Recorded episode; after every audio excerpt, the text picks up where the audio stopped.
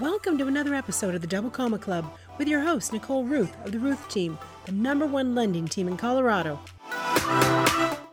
As I sit down to write this month's DMAR Market Trends report, the FOMC is holding its seventh of eight annual meetings. I mean, no doubt the Federal Reserve has had a tough job these last few years, and everyone can agree their actions have greatly impacted the economy at large, and maybe even more personally, the housing market which, due to its dependence on interest rates, was the first industry to go into a recession.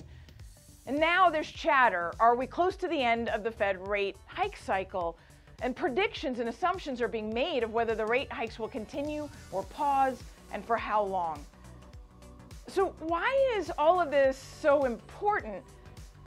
Because the Fed's drive to slow the economy, thereby slowing down inflation, comes at a price. I mean, the price is fear, it's instability, job loss, which in turn creates volatility as markets react to economic reports without all of that stabilization of a Fed Reserve buying mortgage backed securities and treasuries. There's also evidence in this in the yields of short term treasuries versus the long term.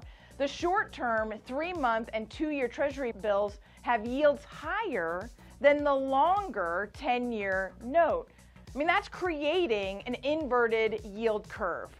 When that happens, it highlights that investors are more worried about the economy right in front of them, short term, than they are long term. Let's double click on that. Investors are more worried about the economy in the short term than the long term. Housing is long term typically, right? I mean, I'll concede there's flippers and short term investors, but for the most part, housing is long term. The most recent median home ownership rate came out at 13.2 years. That's an increase of three years over the last decade. 13 years seems pretty long term to me, and investors are more secure about the economy long term. I want to break housing down into four buckets this month supply, demand, affordability, and credit availability. The housing market is strong, it's well funded, it's able to withstand short term volatility.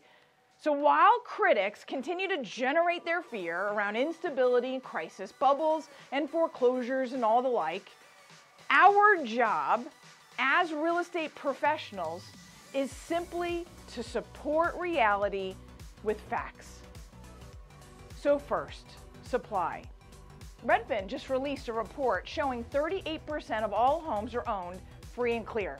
And those who have a mortgage, 24% of them have a rate locked below 3%. 41% are locked in between 3 and 4%, and another 21% are locked in between 4 and 5. That means 86% of all the homes with a mortgage have a rate below 5%. In Colorado, a few more homes have a mortgage at 71% of all of them, but a whopping 92% of those are locked in with a rate below 5%. And that's second only to Utah in the strength of our equity position. I mean, the supply is locked in. It doesn't need to go anywhere nor expose itself homeowners have never been stronger. The security of a lower fixed monthly payment in the face of short term economic instability will continue to put pressure on our new listings. Fewer new listings also puts pressure on demand as sellers most often buy in the same market. DMAR's new listings dropped again, more than just seasonality. New listings dropped to 3,837 new homes to choose from during the month of October. That's a whopping 27% just from September, 28% year over year, hitting all price points almost equally. Year to date, new listings have been dropping for the last three years as Denverites built up a swell of equity and locked into historically low interest rates active listings will catch some headlines as it's 116% higher than last year. But that's due to an overheating housing market last fall when rates were still low and buyers simply could not satiate themselves. inventory is still 15% lower than it was in 2019. This will keep home prices overall stable. Short term, there is some correcting of the overpriced 2020 to 2021 housing market. Yet longer term, trends show stability as rates drop again. These low inventory levels will contribute to an upward pressure on home prices. Demand. Both pending home sales and closed are down. Pending sales were down 4% month over month, but 39% year over year. Closed saw an even more dramatic month over month, dropping 25%.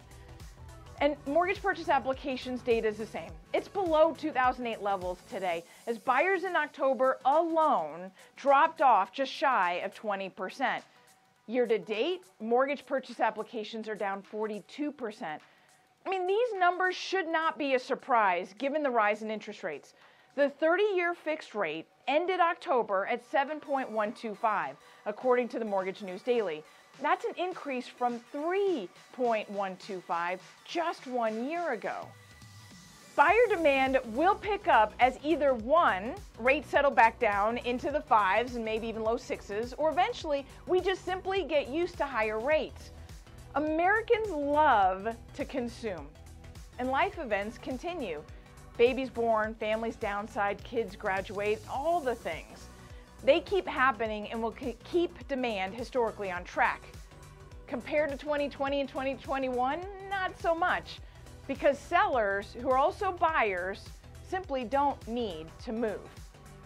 Three, affordability.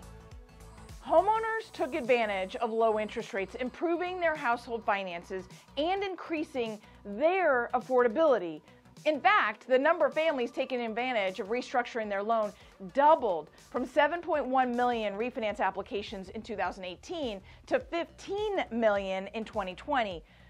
Considering there are only 133,000 U.S. homeowners who could save money by refinancing today, it really highlights how many already did so. Their affordability is locked in for 30 years. As housing reports from the likes of NAR, Freddie Mac, and Morgan Stanley highlight, affordability is deteriorating at a much faster pace than any point in the last 30 years, I'm reminded that homeowners are not seeing affordability deteriorate. The deterioration is coming for first time homebuyers. We will continue to see programs released from FHFA and HUD to help offset this first time homebuyer affordability problem. It is a problem.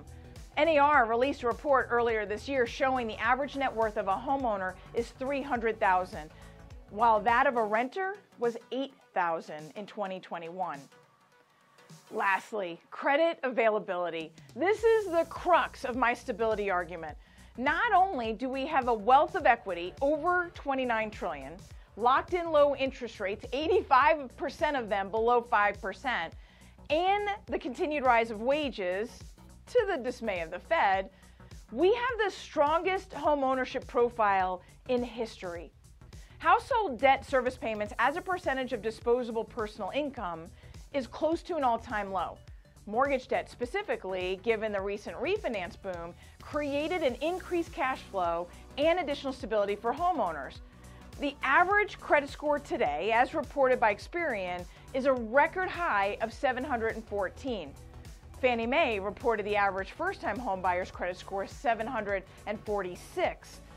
Homebuyers post 2008 have had a rigid employment, income, assets, and credit requirements, with credit availability at its tightest levels we've seen in 20 years. The housing market did come to a halt the second half of 2022, with its continued shutdown evident in all of the October's DMAR market trends numbers, putting many on edge as to what will happen next. The Fed will raise the Fed rate today in hopes of putting the brakes on our economy and increase job loss, which regretfully seems to be the only way to keep Americans from spending. But through all of this, housing is good homeowners are strong. They simply need to not sell. Meanwhile, wannabe homeowners are struggling with the higher prices and interest rates. But the longer they wait, the harder it will get. When rates do ease, as they historically do during recessions, the fact that the largest age group today is 31 years old and first time homebuyers were left behind for the last two years, we will see buyer demand return. Whether you believe it will happen in 2023 or 2024 doesn't really matter because ultimately, housing is long term. Until next time, this is Nicole Rueth with the Rueth Team, powered by OneTrust Home Loans. It's my pleasure to keep you updated. You've been listening to the Double Comma Club. Never miss an episode. Subscribe at thedoublecommaclub.com to hear more success stories and to get free tips on how you can get on the path to becoming a millionaire through real estate at any age. Remember, visit thedoublecommaclub.com and subscribe.